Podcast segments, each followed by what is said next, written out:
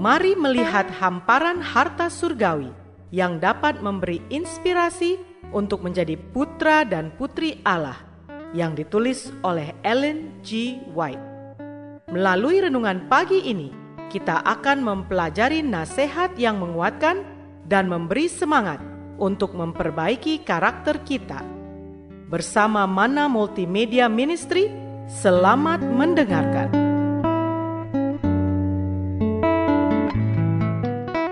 Shalom, selamat pagi saudaraku. Renungan pagi kita hari ini, 4 Januari, berjudul Agar kita disucikan sebagaimana Kristus suci adanya. Bersama saya, Samuel Nainggolan. Ayat intinya diambil dari 1 Yohanes 3 ayat 3. Demikian firman Tuhan. Setiap orang yang menaruh pengharapan itu kepadanya, menyucikan diri sama seperti dia yang adalah suci. Mari kita dengarkan penjelasannya.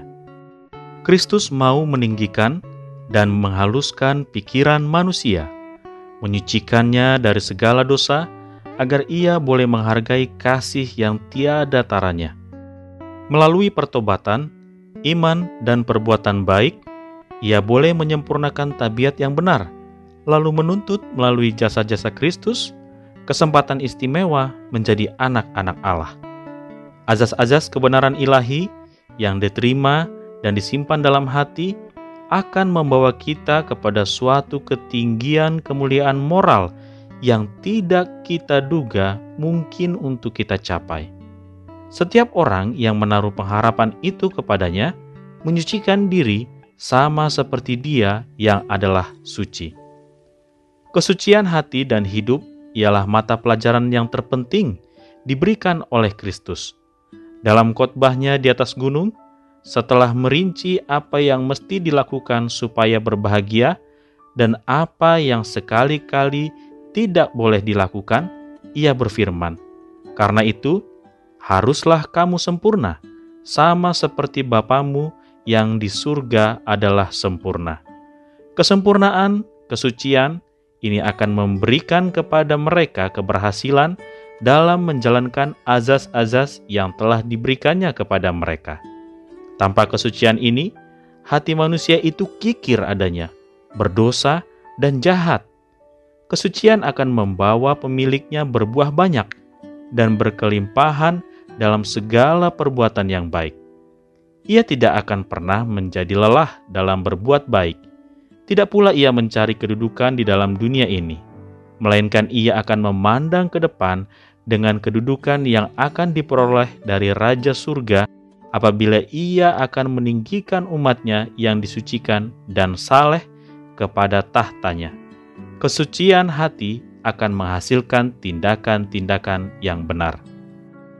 Sebagaimana Allah suci adanya dalam lingkungannya, demikian juga manusia harus suci adanya di lingkungannya. Dan ia akan menjadi suci kalau Kristus dibentuk di dalam hati serta pengharapan kemuliaan ditiru dan dipantulkan sebagai tabiat Kristus.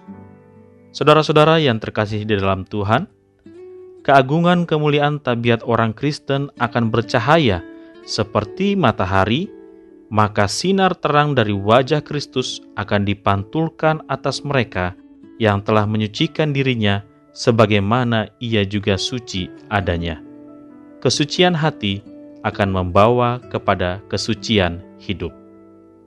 Doa kita hari ini.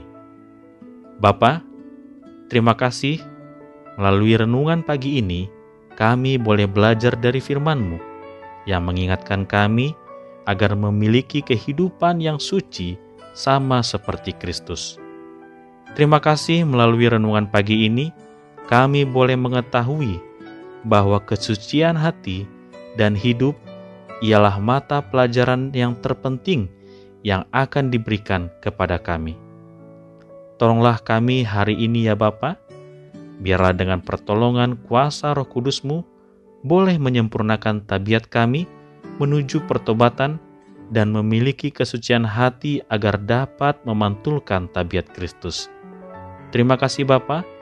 Inilah doa dan permohonan kami kepadamu dan biarlah kehendakmu yang jadi atas kami, di dalam nama Yesus kami berdoa.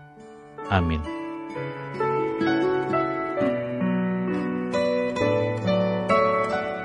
Demikianlah tadi pembahasan tentang menjadi putra dan putri Allah. Semoga firman Tuhan hari ini menjadi berkat bagi Anda. Sampai jumpa, Tuhan memberkati.